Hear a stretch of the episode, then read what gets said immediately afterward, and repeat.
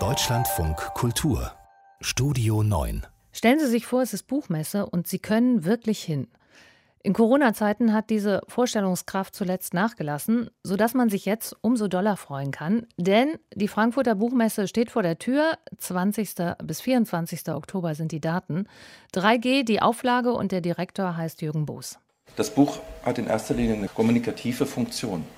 Und äh, ich glaube, das ist auch unser Thema bei der Frankfurter Buchmesse.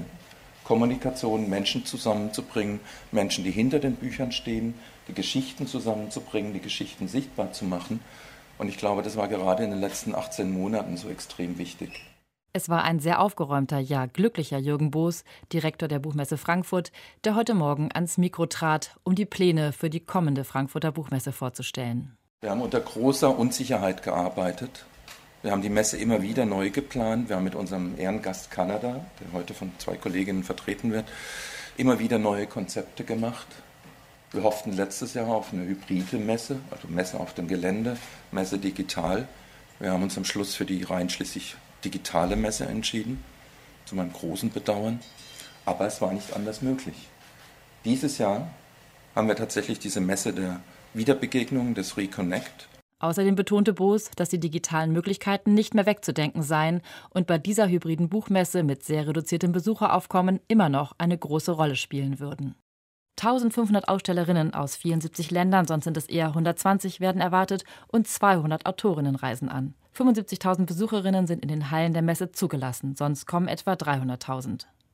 Im Unterschied zu sonst werden sich viele, vor allem internationale Verlage, an gemeinsamen Ständen präsentieren. Veranstaltungen sollen vor allem in der weitläufigen Festhalle der Messe auf verschiedenen Bühnen stattfinden. Dort wird es außerdem die Kanada-Nacht, die Hörbuchnacht oder die ARD-Buchmessennacht geben.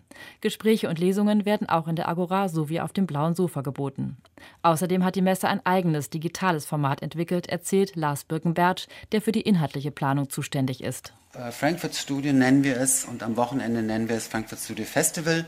Dort werden wir über 24 Veranstaltungen ähm, hybrid durchführen.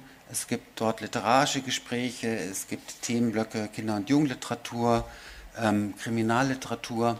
Für das Gastland Kanada war Kuratorin Jennifer Anwire und der Architekt des Pavillons Gonzalo Soldi angereist, um ein Schlaglicht auf die beachtliche Zahl von Neuübersetzungen zu werfen. Jennifer Anwire berichtete, an welchen Büchern die Verlage besonders interessiert waren. Um, 400 titles 400 uh, Titel sind übersetzt worden bzw. werden bald übersetzt sein. Unser Ziel war eigentlich 200 Bücher zu übersetzen. Deshalb sind wir sehr glücklich, dass wir diese Zahl verdoppeln konnten. Die Verlage waren vor allem an Fiction interessiert und an Autorinnen und Autoren wie Michelle Winters, singulären Stimmen wie Michael Crombie und natürlich uh, indigenen Stimmen. And of course, indigenous new rising uh, voices for sure. Neun kanadische Autorinnen kommen zur Messe und 60 weitere werden digital im kanadischen Pavillon zu erleben sein. Ein Konzept, das wegen der Pandemie noch einmal völlig auf den Kopf gestellt wurde. Die Besucherinnen werden sich dort in gebührendem Abstand zwischen Gebilden, die in Form und Farbe auf die kanadische Landschaft anspielen, die Literatur des Gastlandes regelrecht erwandern können.